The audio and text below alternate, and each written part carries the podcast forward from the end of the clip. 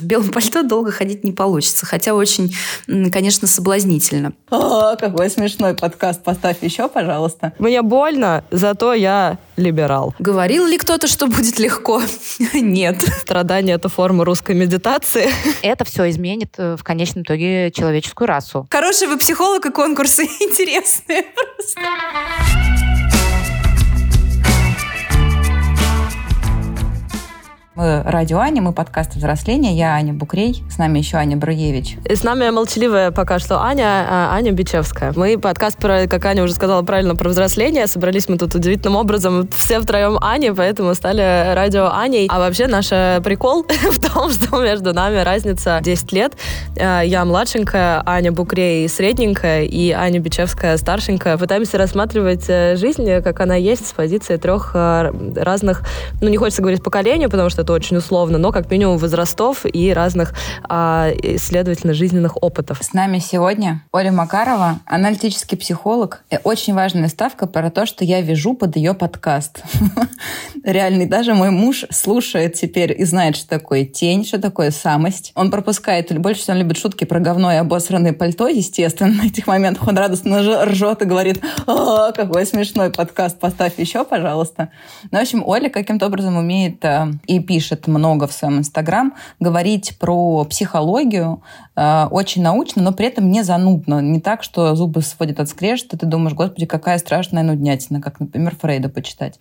Вот, поэтому мы сегодня позвали Олю проговорить про утрату уверенности в собственной национальности как части идентичности и таком интересном феномене, как козел отпущения, потому что мне кажется, что два э, этих события были связаны между собой в последний год. У нашей младшенькой есть вопрос, э, который она очень хочет задать. Я передаю ей слово. Да, вообще, когда случилось Первое, что все начали говорить про себя, ну, одно из первых, наверное, то, что все начали говорить про себя, и то, что начали постить, и то, э, через какую эмоцию все начали э, выражаться, это был стыд. И все говорили, как же нам стыдно, как же нам стыдно, заламывали руки и, в общем, страшно посыпали голову пеплом. Давай поймем, что такое вообще стыд. Потому что у меня есть э, как бы ощущение, что стыд — это в целом чувство грубо говоря, я не знаю, сори, есть ли такой термин в психологии, но, грубо говоря, чувство социальное, которое ты выучиваешь в обществе. То есть ты как бы не чувствуешь стыд сам по себе, а ты в какой-то момент, когда ребеночком там растешь и делаешь какие-то пакости, тебе начинают говорить, «Э, это все как бы нехорошо, постыдись. Типа в этот момент начинаешь чувствовать стыд, и дальше ты уже как бы прикладываешь это чувство на другие какие-то аспекты своей жизни. Вот, права ли я или есть какое-то более фундаментальное значение этого чувства? Давай вообще начнем с того, что, что такое стыд. Вот такой вопрос. Угу. Да, всем привет. Спасибо большое, что позвали. Очень приятно с вами здесь сегодня быть. А, я, если можно, отмотаю немножко назад и а, скажу, ну, отвечу да, на комплимент а, подкасту. Э, спасибо большое, но это подкаст на 50% мой. Мы ведем его вместе с моей коллегой Мариной Пономаревой. Называется он «На психологическом». И, конечно, шутки про говно — это специальная вставочка для мужчин. Они очень любят, и это такая замануха мужу. Большой привет. Вот. Да, это работает. Это работает работает. Теперь э, к вопросу, да, и про, ну, к теме нашего сегодняшнего разговора. Ань, ты права. Совершенно верное понимание, что стыд является социальным чувством. И вина. Мы вообще о стыде и вине говорим часто совместно, и я думаю, что особенно вот в этой ситуации, ну, как вообще можно говорить совместно про стыд и вину, да, потому что это два чувства, которые, э, кстати, это не чувства на самом деле, это такие конструкции. Это то, что затопило очень многих э, русских людей и россиян россиян вообще. Вот и стыд, и вина как социальное чувство — это, в принципе, вещь неплохая. И эта вещь достаточно конструктивная. Ну, то есть, когда это может применяться? Я иду без штанов по улице, там по Тверской, допустим, да, на меня смотрят люди, говорят, прикройся, мне становится стыдно. Ну, как бы, окей, да, это хороший, правда, социальный регулятор. Я понимаю, что я делаю что-то не так, что я в социальное поле как-то не очень эффективно встраиваюсь, надо прикрыться. А если со мной мной все в порядке, я прикроюсь. Ну ладно, если со мной все в порядке, я бы, наверное, не вышла без штанов э, на Тверскую, ну, предположим. Если есть у меня какая-то там э, еще критика сохраняется, то я, наверное, прикроюсь, а если не сохраняется, я пойду дальше, и тогда это такой маркер, да, что мне надо, ну, надо вызывать бригаду скорой помощи, и меня надо, э, видимо, госпитализировать. Но это я так со смехом говорю, но это правда серьезно, да, то есть у кого нет в этом смысле критики, у кого нет стыда, у людей, у которых есть серьезные психические нарушения. Во-первых, у детей, и это нормально, потому что как раз-таки ребенка обучают в процессе, да, там, малыш, надо надевать штаны, когда выходишь на улицу. Но если малышу 45, а он этого не знает, то мы тогда говорим о клинике уже, э, и это надо лечить. Это место, где стыд, ну, нормальное чувство вполне, ну, нормальное ощущение. Оно просто срабатывает как некий маркер. То есть тебе сказали, пожалуйста, да, не показывай свои гениталии всем вокруг. Ты такой, блин, да, что-то реально переборщик какой-то получился. Прикроюсь. Прикрылась, все, все окей, да. С виной просто такая же история. Пример, который я всегда привожу, но он очень понятный.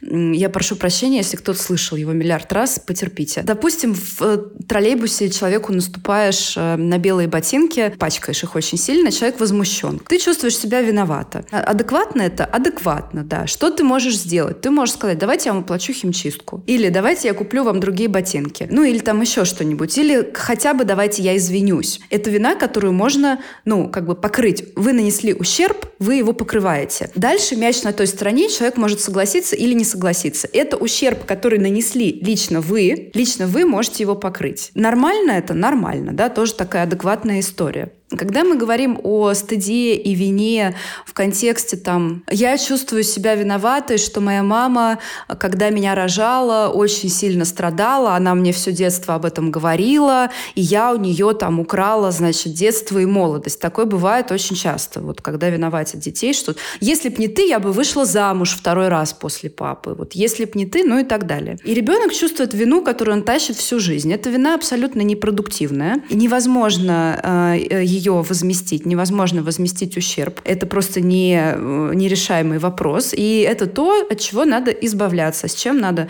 разбираться. Такая же история точно со стыдом. Э, если вам стыдно, что вы бегаете без штанов, ну, наденьте штаны, и вопрос будет решен. Ну, допустим, э, вам стыдно за там, исполнителя, который выступает на сцене и делает что-то непотребное. Бутылку там кинул да, в зрителей, допустим, какой-нибудь рок-музыкант. Конструктивно это может Можете ли вы с этим стыдом как-то обойтись? Нет, не можете. Соответственно, здесь разрешение какое? Я себе оставляю ответственность за свои действия. Человеку, за которого я почувствовал стыд, я оставляю ответственность за его действия. Вроде того. Здесь вопрос в тестировании реальности, и поэтому часто бывает, там нужен кто-то еще, кто может помочь отразить и понять, адекватно это или неадекватно. Но в целом, да, история такая. Э, мы разбираемся со своими чувствами, другой человек разбирается со своими чувствами. Человек, явление, там, я не знаю, группа людей и так далее. То есть правильно я понимаю, что если мы можем исправить, зафиксить ситуацию, в которой мы испытываем чувство вины или стыда, то она адекватна. Это клевая позитивная реакция, которая помогает нам интегрироваться. Если мы не можем этого сделать, то, скорее всего, она не очень адекватна. Потому что я помню февраль, и я испытывала глубокое смятение, когда я читала огромное количество постов про стыд и вину от э, людей, которые мне близки, которые мне нравятся, которыми я восхищалась, и до сих пор в замешательстве, если честно. Вы знаете, как какая-то начальная защитная реакция в э, ситуации такого большого э, стресса ужасного, это даже адекватно на какой-то период времени. Объясню как. Э, человек, когда испытывает такой силы стресс, такой силы в, в, ну, вот, ощущение разрушения окружающего мира и, главное, своих собственных каких-то опор там, и планов, он склонен регрессировать. Включаются достаточно примитивные психические защиты. Не у всех. Ну, то есть есть люди с реально крепким э, эго. Видимо, Ань, вы такой, ты такой человек как раз, раз ну, тебя это вызывало только недоумение, да, и такие люди могут оставаться как-то в разуме и все-таки пытаться анализировать, выдерживать эти полярности. Но если у человека эго не супер крепкое, э, да и даже если крепкое, всякое бывает, и он регрессировал, и он расщепился, расщепился. Это такая дет... очень примитивная детская ранняя защита, расщепление. Когда все делится на хороших и плохих. Все, ничего посередине нету. Да? Однозначно хорошее и однозначно плохое. У ребенка это так. Ребенок не понимает более сложные конструкции. Он приходит к маме и говорит, мама, ответь мне прямо сейчас, ты любишь больше меня или братика? И маме не удастся ему как бы впарить вот что, ну ты понимаешь, ну это по-разному, ну я вас очень сильно обоих люблю, да? Он будет требовать, нет, ты скажи его или меня, потому что есть вот это вот э, там хорошее и плохое, там а одна половина и вторая. Ну так и вот, э, в ситуации такого расщепления, когда включается такая психическая защита, и все делится вот на эти два полюса, хороший и плохой, человек не хочет, конечно же, идентифицироваться с плохим полюсом. Ну, то есть, да, я не с ними, я хороший. А, это и попытка найти защиту. Ну, то есть, если я буду хороший, и я буду не с плохими, то тогда, наверное, вы меня не тронете. Наверное, э, ну, я там как-то более-менее в безопасности, мне ничего не будет. Ну и в целом так, конечно, жить намного легче. Я повторюсь еще раз, вот с чего начала мысль. Для начала таких вещей и для каких-то очень травмирующих, да не просто стрессовая ситуация, это травмирующая, откровенно говоря, ситуация, это нормально. Ну, можно уйти в эту защиту. Вопрос в том, что через какое-то время все-таки надо собираться обратно. А если вот этого не происходит уже, да, вот это, ну, отрефлексирование того, что, ой, кажется, я развалился, да, действительно, кажется, мне не должно быть за это стыдно, я же ничего плохого не делаю, я вроде, ну, как-то стараюсь жить нормально там и все такое. Вот если вот этой обратной сборки не происходит, обратного процесса, тогда ой-ой-ой.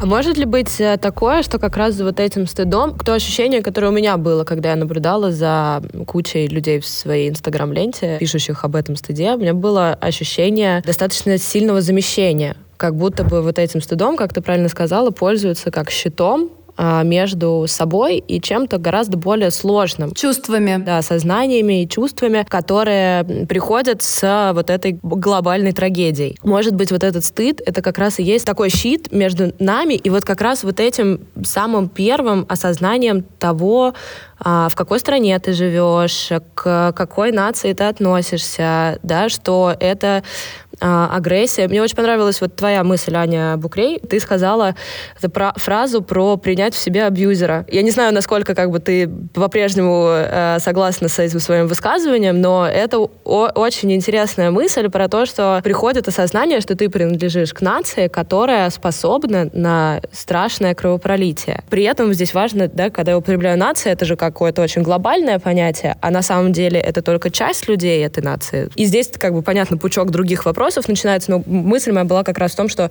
э, это же щит получается между я хороший и между тем, что я русский, а русский оказывается не только хороший, но еще и вот такие теперь а я этого никогда не знал. Ну да, это про принятие своих каких-то тоже собственных теневых сторон.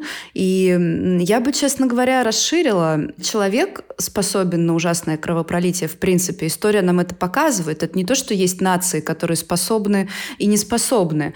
А, вот э, Далай-Лама говорит, что он э, землянин, он не говорит, что он там э, тибетец, потому что ну, им пришлось уехать, ему и все, всему окружению, и они сейчас живут в Индии, да, им пришлось покинуть Тибет, и он говорит, я не беженец, я не тибетец, я, я землянин. И нам бы всем к этому стремиться. И на самом деле мы как земляне, как человеческий вид способны на ужасное кровопролитие. И это э, не только принятие и признание какой-то национальной тени, это принятие и признание своей собственной, в первую очередь, э, тени. И вот с Аней я... Я когда говорю с Аней, я имею в виду вас всех как будто. Ну, в общем, нет, я на самом деле согласна очень с э, идеей про принять в себя абьюзера, потому что это и есть вот эта вот интеграция теневого содержимого. И вообще вот это принятие в себе абьюзера, если на личный, например, уровень вернуться, это э, ключик к выходу из абьюзивных отношений, например. Потому что когда ты нуждаешься в взаимодействии постоянной с агрессором, ты на него проецируешь своего вот этого внутреннего, так сказать, агрессора. И ты, когда его сможешь интегрировать, тебе не надо будет находиться в каких-то жутких отношениях. Сможешь находиться в более-менее нормальных, потому что это будет интегрированная твоя собственная часть, не отщепленная. Понимаете, мне сложно говорить там про нацию, потому что это вообще свойство человека, отщеплять свое теневое, отдавать передавать это кому-то еще. Одна моя коллега писала про одну международную юнгианскую конференцию, которая была там еще сто лет назад, и на ней наши российские коллеги делали комплименты э, британцам. Мол, какие же вы молодцы, как вы здорово вот смогли все-таки интегрировать свое теневое содержимое, и как вы вот э, хорошо из серии «красиво живете», да, и так вот в согласии, ну, в таком э, ключе, в общем. А, на что наши британские коллеги, они, да, это говорю не я, это говорит не Russia Today, не, ну, не что-то, на что наши британские коллеги юнгианцы сказали, да вы просто не знаете, что мы в колониях делаем. Мы у себя дома очень э, э как бы хорошие и красивые, а вот тень наша отвозится туда, и там, ну, мы творим, мы как нация, опять же, да, такое, что вам даже не приснилось. Ну, сейчас э, мы, как страна, знакомимся в каком-то смысле со своей тенью. Это процесс необходимый. Я не думаю, что он обязательно должен, ну, так тяжело проходить. Очень жаль, что это все вот так.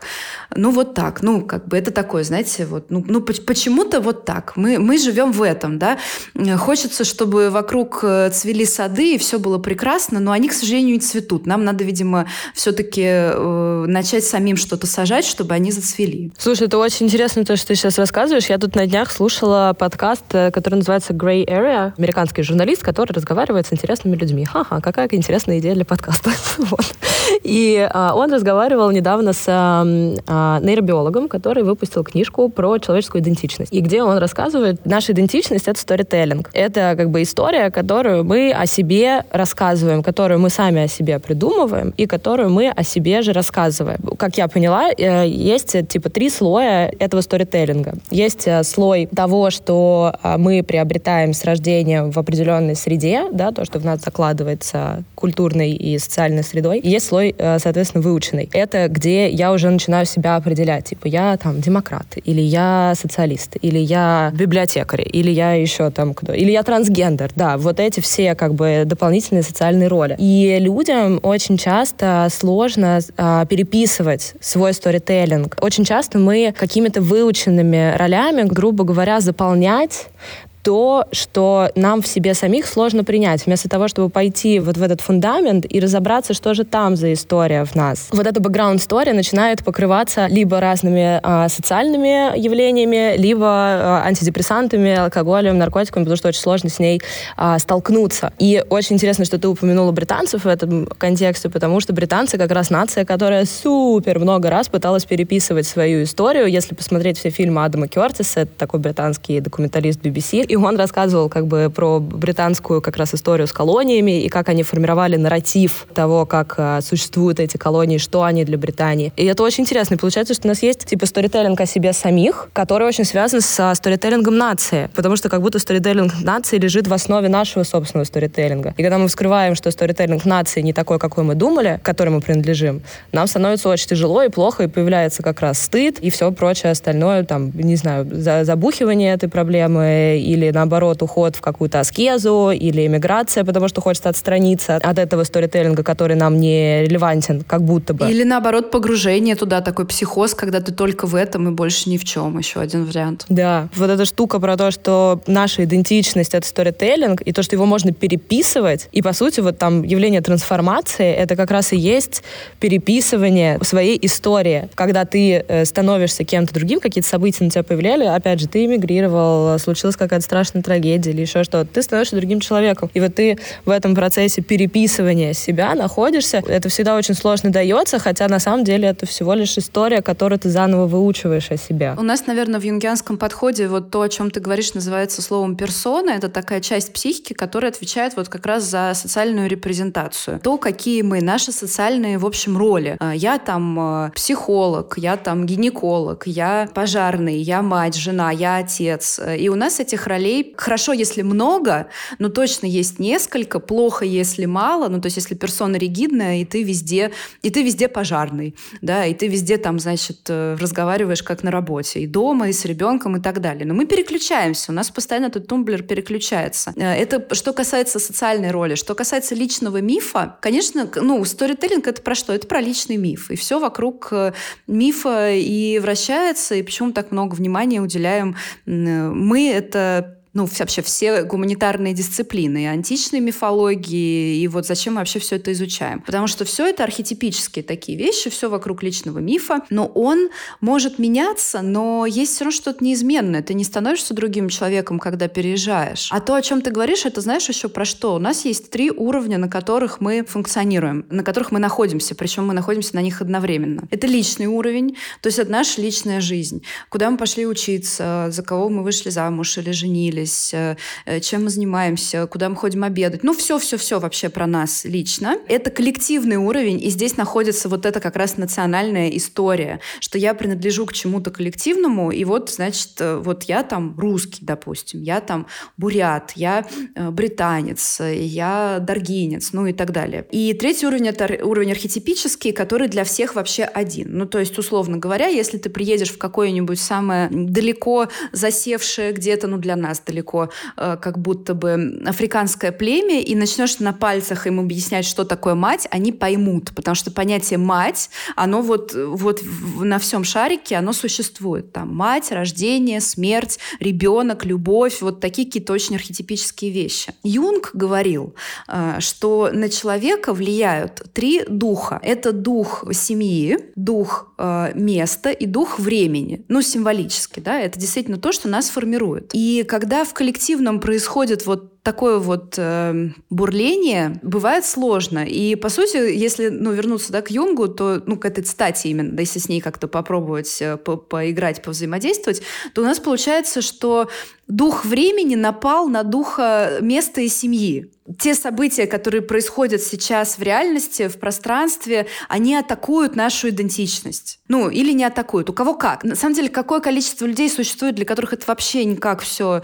ничего не пошатнуло, это удивительно, ну, огромное, да, это просто мы живем тоже, знаете, в каком-то пузыре, это важно понимать. Мне кажется, мы как представители русской интеллигенции, несомненно, это я не то, что нам, ну, какой-то комплимент делаю, но просто, ну, ну, слушайте, мы записываем подкаст, где мы обсуждаем такие вещи, но очевидно, что это про какое-то движение мысли. Движение мысли — это работа интеллигенции и просвещение, и все такое остальное. Мы вообще имеем э, сложную судьбу. Это все, ну, вы и так понимаете, мы, наверное, все понимаем, да? Мы, мы постоянно чувствуем себя оторванным. Есть вот как будто мы в какой-то этой маленькой капсуле, и есть какой-то там, значит, народ, которого 146 миллионов на секундочку, да, а нас вот такая вот э, горстка. И это огромная трагедия, потому что мне кажется, что если бы мы могли интегрироваться и все-таки соединиться вот с этим духом места, где мы все-таки ну, появились на свет или выросли, э, это было бы очень-очень здорово. Мне просто невероятно откликается то, что ты говоришь. Во-первых, хочется здесь э, цитату э, Долецкой ввести, что страдание — это форма русской медитации.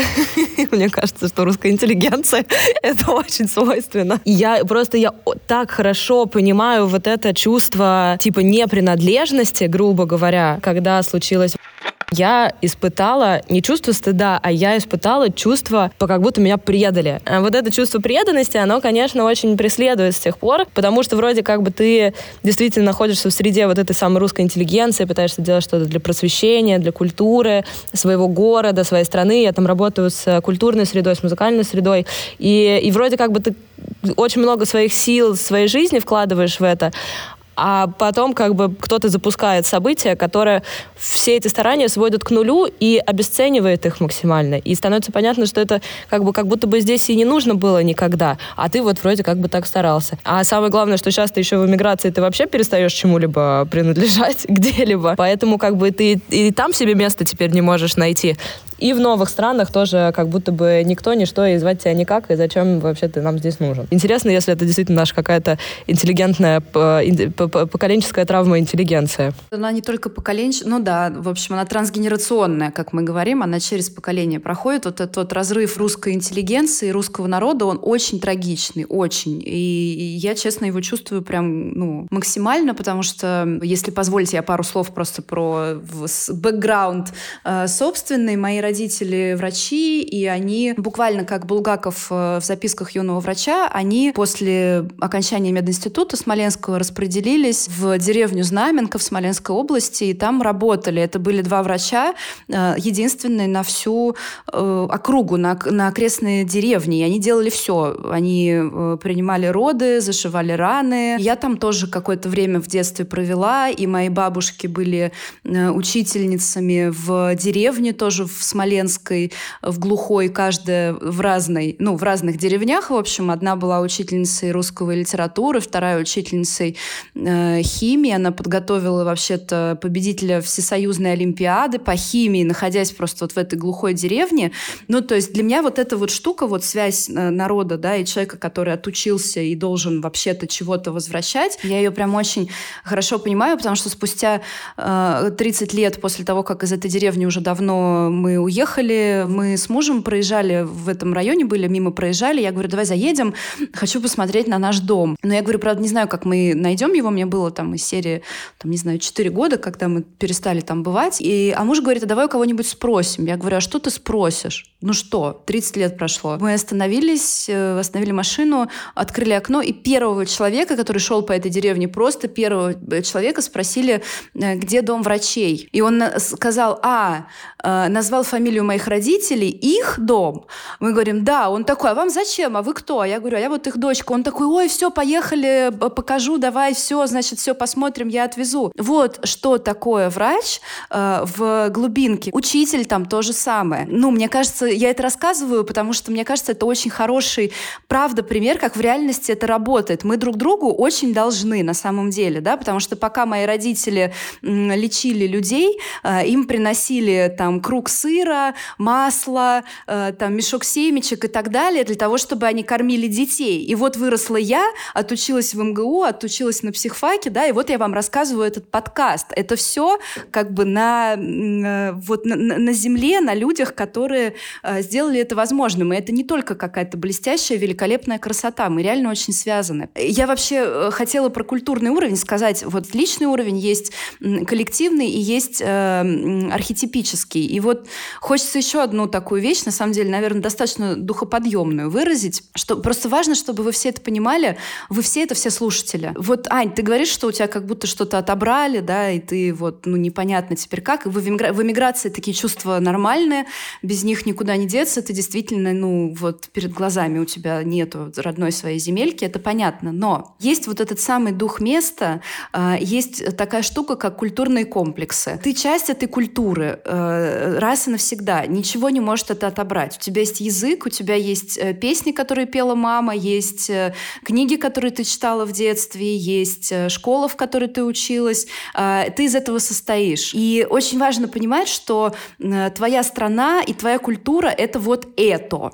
И я хочу сказать, не знаю, стоит ли это говорить, но я скажу, что так или иначе какой-то процесс обратного, ну, обратное движение, оно начнется, потому что и люди э, на Украине, которые сейчас говорят, я больше по-русски не разговариваю, начинаю учить мову, которые 30 лет говорили только на русском, э, это понятно. Ну, то есть, опять же, реакция на травму нормальная, да, отойдите от меня, отодвинуться и отойти в безопасное место, но обратный процесс неизбежно начнется, потому что если ты 30 лет говоришь на каком-то языке, ты не можешь просто взять его, забыть и больше никогда э, с ним не иметь. Это как убить часть себя. Мы говорим, кстати, символически, что Родина — это такое материнское, кстати, а государство — это символически отцовское. А, и, ну, как бы отка- отказаться от языка, который с тобой с рождения, это какой-то убить какую-то часть матери в себе. Плохая история. Я думаю, что надо будет нам всем потом откатываться обратно.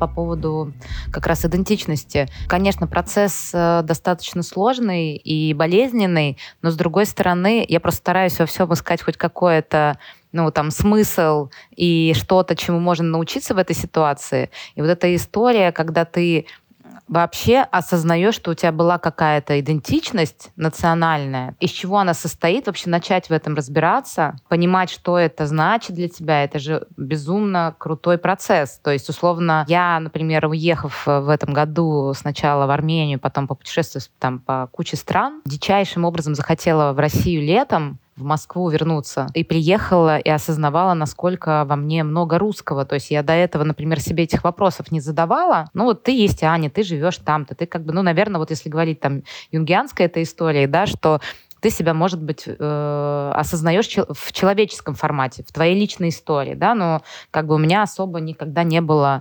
э, ни какого-то особого отношения к этому, ни какого-то особого, там, может быть, гордости за то, что я там русская. То есть я себя как-то особенно не выделяла. Да, есть русские, есть там немцы, итальянцы, у всех есть свои особенности, есть что-то, что классное, что-то, что тебе может не нравиться, но, в общем, здорово, что мы все разные. Но осознать, что ты такое, э, этот процесс у меня начался только а, с момента, когда эта идентичность поплыла, условно. Да, то есть что такое ты профессионал, когда у тебя профессию отобрали, допустим, да, ну не отобрали, это и по той или иной причине больше не можешь делать. Что-то такое, когда ты, допустим, действительно не говоришь на своем языке, и это другая вообще э, субличность. Что ты такое, когда ты говоришь другим людям вот в этом контексте, что ты русская. Кто-то начал э, условно замалчивать это, кто-то, наоборот, начал это выставлять, противопоставлять. Многие мои друзья говорят о том, что они абсолютно спокойно это говорят, а, осознавая, что в этом названии условно, да, русский, очень много разного. Мы про, ну, действительно здесь говорим, а, что мы интеллигенция и люди, с которыми можно а, там условно это обсуждать. Обычно в твоем окружении, ну, то есть вот для нашего же окружения мы приблизительно такое же окружение себе находим в других местах. По сути, ты разговариваешь с тем же самым человеком. В общем, я просто к тому, что несмотря на болезненность этого процесса, э, многие люди говорят о том, что они очень сильно повзрослели за этот год. То есть как бы смирение с какими-то вещами, осознание, что, возможно, ты уже прожил свое лучшее время. То есть у нас вот, мне такое ощущение, что это такой, как второй кризис среднего возраста у нас случился. Вот у нас два кризиса в одном, как бы, потому что кризис среднего возраста — это зачастую осознание, что какие-то вещи уже не могут быть реализованы, а, да, какие-то у тебя ограничения уже появились, и в целом вообще осознание, а, может быть, даже ошибок, которые ты на своем пути совершил, потому что ты начинаешь это видеть. То есть если ты там в 20 лет совершаешь ошибку, тебе кажется, что это там случайность, там, или ты еще не видишь закономерности, а потом ты уже можешь что-то проследить. Короче, я к чему, извиняюсь за мой длинный монолог, к тому, что несмотря на жесть, для многих людей это будет э, началом чего-то нового, присвоением себе каких-то качеств, и мы в конечном итоге наверное, станем все сильнее. Ну, может быть, не все, но те, кто выживут, станут сильнее. Я вот почитываю, а, например, девушку там одну с Украины, которая говорит о том, что после того, как они вот прожили все, что они сейчас проживают, она больше никогда не будет читать никакие книжки по self-help, потому что это все слабое подобие левой руки. Как бы по сравнению с тем, как они сейчас, э, как нация, как каждый отдельный человек, а, становятся крепче, сильнее, мощнее. И вот мне кажется, что с нами происходит все то же самое. И в некотором смысле я очень надеюсь, что когда-нибудь я это буду без боли говорить, я буду благодарна этой ситуации за то, что она заставила меня осмыслять вот это все. Это знаешь, как э, расскажите Франклу или Эгер про книжки по self-help, да, которые прошли э, концлагеря и, значит, разработали свою систему психотерапии, покажите им книжки по self-help. Такая же ситуация, да, как, какой self-help, это просто сейчас смешно. Они, намного, они могут написать намного лучше теперь, я вот, это имею в виду. Ань, спасибо тебе просто прям большое-пребольшое за то, что ты подсвечиваешь этот второй полюс, потому что про него часто забывают, и это вообще э, способ сохраняться в реальности и в норме, выдерживать эти два полюса. Да, жизнь такая. Одновременно происходит очень много плохого всегда, в каждый день на Земле, но при этом очень много хорошего. И э, там одновременно летят пули и рождаются дети. Одновременно там э, молния разрушает дом и цветут цветы рядом с домом. Ну, то есть это все процесс жизни. Слова не девочки, но женщины действительно, потому что из такой ситуации только что и нужно попробовать э, себя пересобрать и вытащить то, что может быть полезно тебе, потому что погружаться на дно, ну, ну, как бы, если есть горе, его нужно отгоревывать, да, но, но если там буквально у тебя настолько все не разрушено, э, чтобы ты просто совсем все время там лежала и рыдала, ну тогда зачем? Э, у тебя есть твоя одна драгоценная, бесценная жизнь, и никто за тебя тебя ее не проживет, и тратить тоже время на то, чтобы улетать вот в какой-то психоз по поводу того, что происходит, не стоит. Ну, то есть зря, зря. Это, это делать не нужно.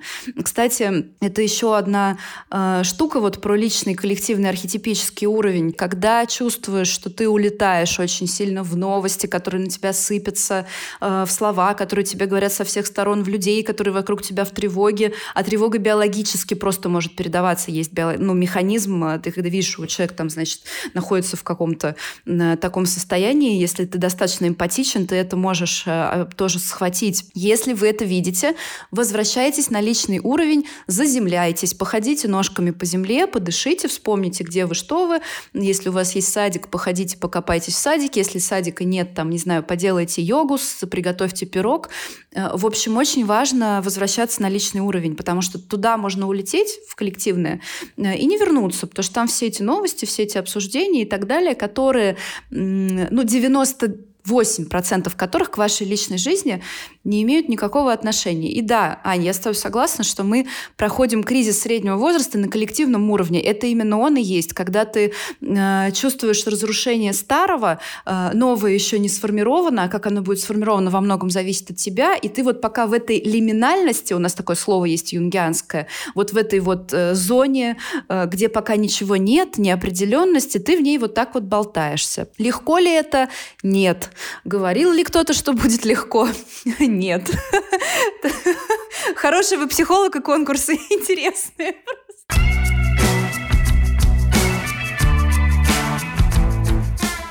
Хотела сказать о том, что мне кажется, что в, этом, в этот раз я уже точно по ходу дела все-таки не, не смогу не соскочить с э, медитации, с э, различных других штук, которые нужны для успокоения, потому что раньше я просто все равно пыталась менять ситуацию. Каждый раз, когда мне было плохо, вместо того, чтобы менять свое состояние, мне вообще казалось долгое время, что менять свое состояние это такое типа для слабаков. Не можешь изменить ситуацию, начинаешь менять свое отношение или состояние.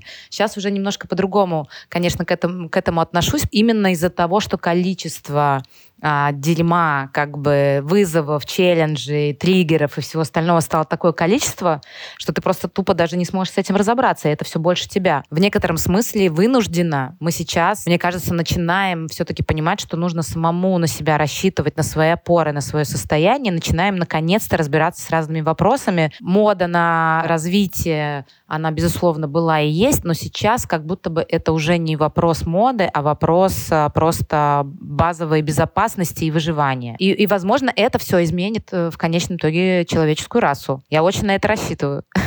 Мне кажется, рассчитывать можно только на это. Я, если честно, тоже без какого-то большого оптимизма сейчас на все смотрю, потому что, кажется, мы э, массово как раз-таки, как э, люди, как народы, не очень стремимся интегрировать свою тень, потому что, ну, проще ее отщепить и передать кому-то, найти козла отпущения. Да? Это вот все из-за них, а нет, это все из-за них, а нет, из-за них. В белом пальто долго ходить не получится, хотя очень, конечно, соблазнительно. Ну, посмотрим. Ну, с другой стороны, есть же вот эта вот история, что если в городе найдется хотя бы два праведника, город спасется. Давайте делать, каждый, каждый должен делать свою работу здесь, мне кажется ну, такую работу души. Такая у меня э, неоднозначная реакция. С одной стороны, я испытываю некоторую гордость, что вот мы сейчас тут решили, что мы такой интеллигентный кружок, который должен заниматься э, душевной работой.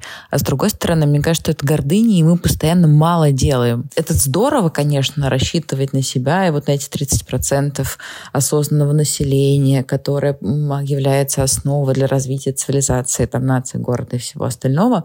Но мне постоянно хочется задать задать вопрос, типа, так а делать что? Ну, классно, вот мы получили офигенное образование, такие умные, просвещенные, прокачанные, осознанные. А что делать для того, чтобы вообще было лучше? Да я вот как раз-таки наоборот не призываю в какой-то, ну, инкапсулироваться, да, в какой-то интеллигентный кружок. Это и есть то, в чем состоит проблема. Мне, кстати, написали э, в одной запрещенной в России соцсети, которая называется Инстаграм. Ну, я там тоже писала про интеллигенцию, в общем, на, на эту тему примерно же. И мне написали вот, мол, а что вы вот все возлагаете на эту самую интеллигенцию? Вот ведь народ тоже кидается из серии какашками, да, что вы там сидите, значит, э, э, хорошо живете. Но мне кажется, что здесь действительно, ну, как раз-таки задача там этих условно 30% двигаться, ну, ну сделать первый шаг э, и двигаться в сторону остальных людей. И я считаю, что как раз надо приземляться и короны свои снимать, и не отделять себя от, от, от э, людей в страны, в которой вы живете. Это касается не только России.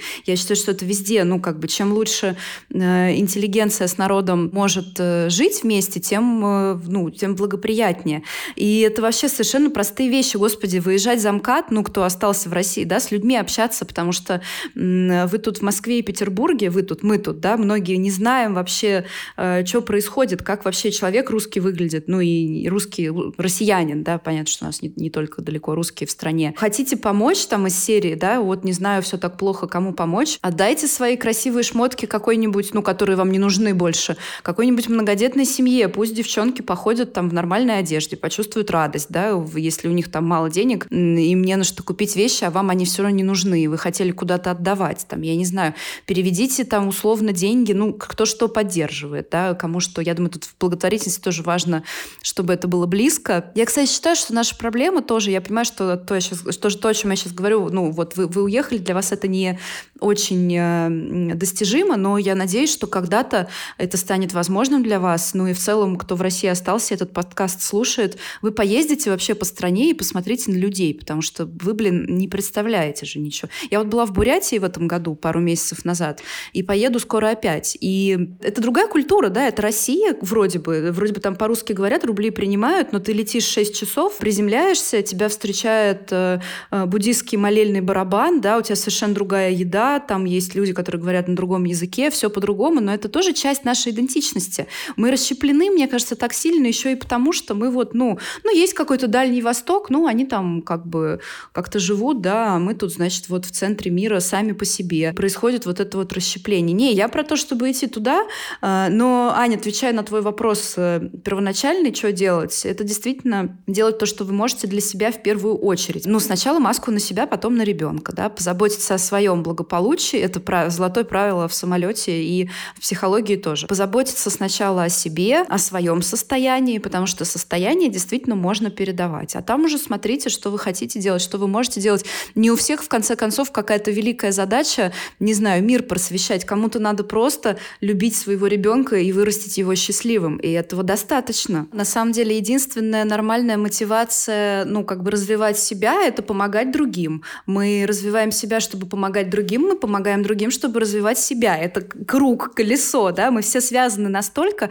Буддисты говорят, вы должны понимать, каждое живое существо в мире — это ваша мать. Она когда-то была вашей матерью, потому что существует э, сансара, и все возвращаются, уходят, возвращаются, уходят, и каждый комар, который сел к вам на руку, когда-то был вашей матерью в какой-то из жизней. И это на самом деле базовая такая философская мысль про то, чтобы понимать свою ответственность за окружающий мир. Потому что когда ты смотришь на другого человека, который даже кажется тебе ужасным, как на свою мать когда-то, ну или просто как на свою мать, ты уже не можешь смотреть на него враждебно, понимаете? Это такой ключик, понимать эту взаимосвязь, да, и быть э, в, в гармонии со всем. Но это действительно начинается с себя, потому что просто закон психологии существует простой. Можно э, делиться только из профицита. А из дефицита делиться нельзя. Это вот знаете, как, ну, вы не можете преподавать э, эффективно и хорошо научить людей, если вы полностью выгорели или возненавидели уже свою работу из-за того, что вы набрали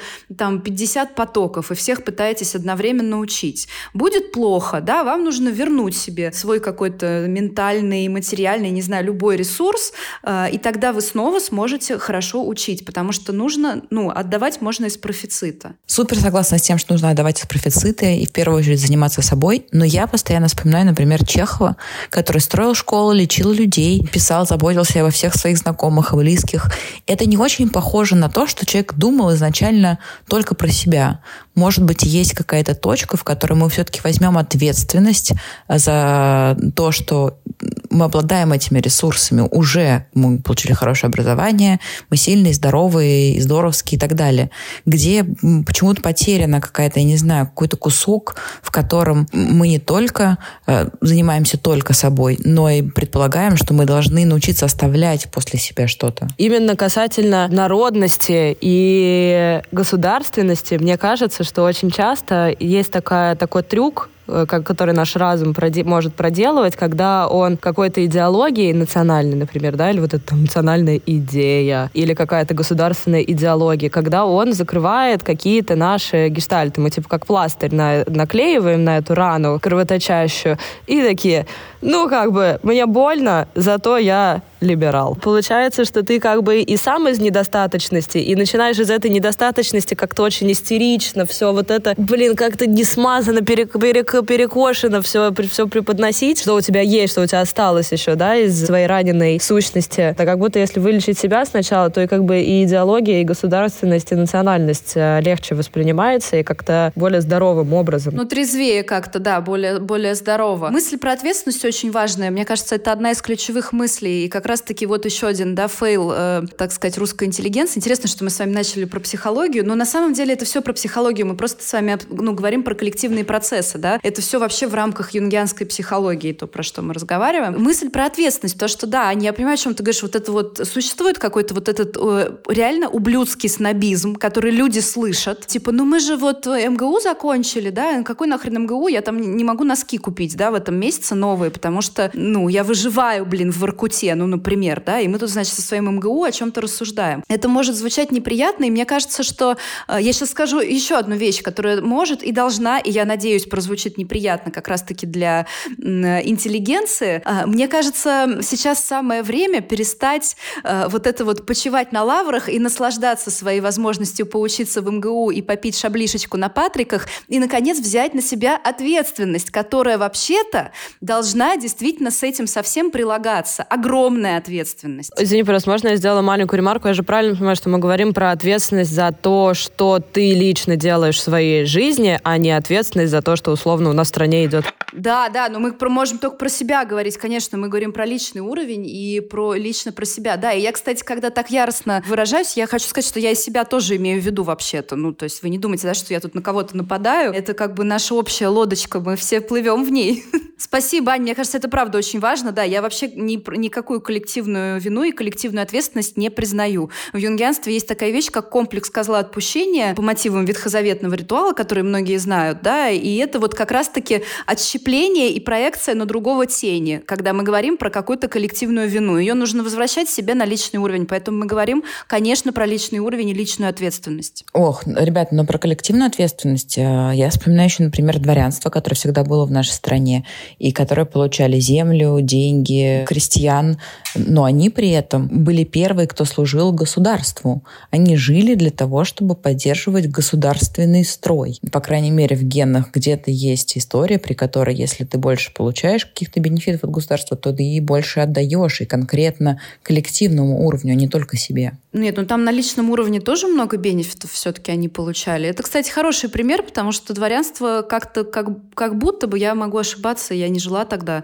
но как будто бы оно чуть больше ответственности принимала, действительно, потому что напомню, что дворяне должны были э, служить, и они первые ехали на войну, если что. Невозможно была история, когда условное дворянство, как только, значит, э, они, без их ведома просто начинается какая-то война, все снимаются и покидают страну. Невозможно. Не хочется тоже звучать, как, знаете, эх, вот во времена-то дворянства-то было как хорошо, да, а сейчас вот все неправильно. Нет, знаешь, что понятно, что были э, другие нюансики, да, но, но, это, но это действительно как как-то вот больше ответственности за собой несло. Коллективный уровень и личный, архетипический, это уровни, которые существуют одновременно. Да? Мы, поскольку с вами говорим здесь ну как-то вот про страну и про народ, мы больше говорим про коллективный уровень. Но мы говорим про то, что важно начинать с личного. Мы по-любому присоединяемся к чему-то большему. Вот, пожалуйста, сословие, дворянство. Да, да, они к нему принадлежали. Да, но несло за собой какие-то, э, какую-то ответственность, какие-то жертвы, какие-то привилегии. Да как любое сословие как все что угодно. Ну, то есть принадлежишь ты к какому-то племени в Африке,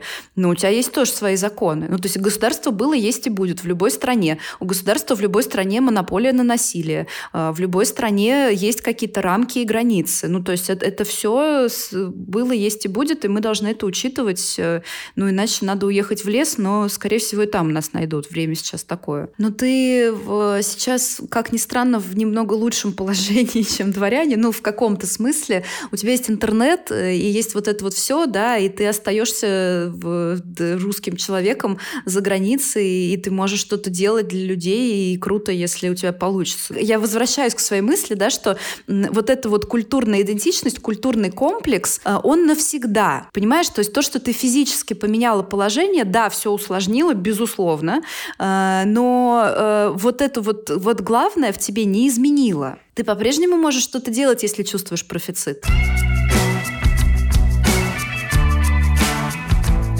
Русская поговорка «не было бы счастья, да несчастье помогло», она, возможно, про это, да, про осознание себя, своего места, своего пути. Как ни странно это прозвучит, но сейчас лучшее время для индивидуации, говоря э, юнгианским языком, а если переводить ну, на другой язык, для реализации своего потенциала, глубокого, глубинного, да, не, не в смысле там просто там работы или чего-то, а реализации своей самости, для раскрытия своей души. Юнг говорил, что самость нельзя познать в кабинетной тиши. И, и, кстати, русские сказки, они все об этом говорят. Ну, и не только русские, любые сказки, потому что мифология, она э, так, ну, как бы структура, она одна э, у любой мифологии. Они, нету героя, который лежал 30 э, лет и 3 года на печи, э, и там, лежа на печи, значит, реализовался и все познал понимал, да, ему в какой-то момент пришлось выйти э, и пойти встречаться со Змеем Горынычем, э, с Бабой Егой и со всякими другими не самыми приятными персонажами, бороться, сражаться, отчаиваться, терять, чем-то жертвовать, и только тогда он смог попасть в тридевятое царство, в такое символическое,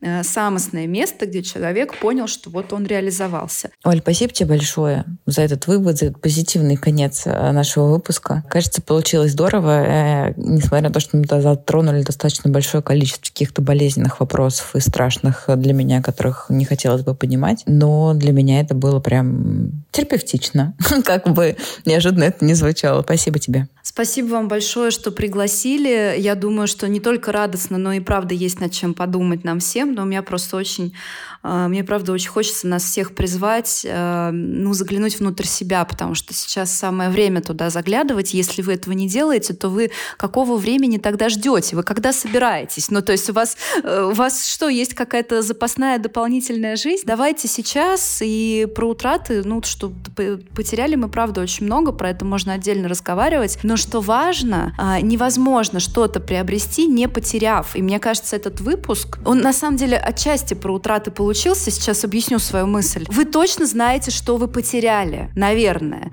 А теперь давайте посмотрим, что вы, может быть, приобрели. И вот про это, наверное, мы сегодня разговаривали. Да, давайте повернемся в то, что мы можем от, от, э, ну, отсюда взять. Очень круто, Оля. Спасибо большое. Все, пока-пока.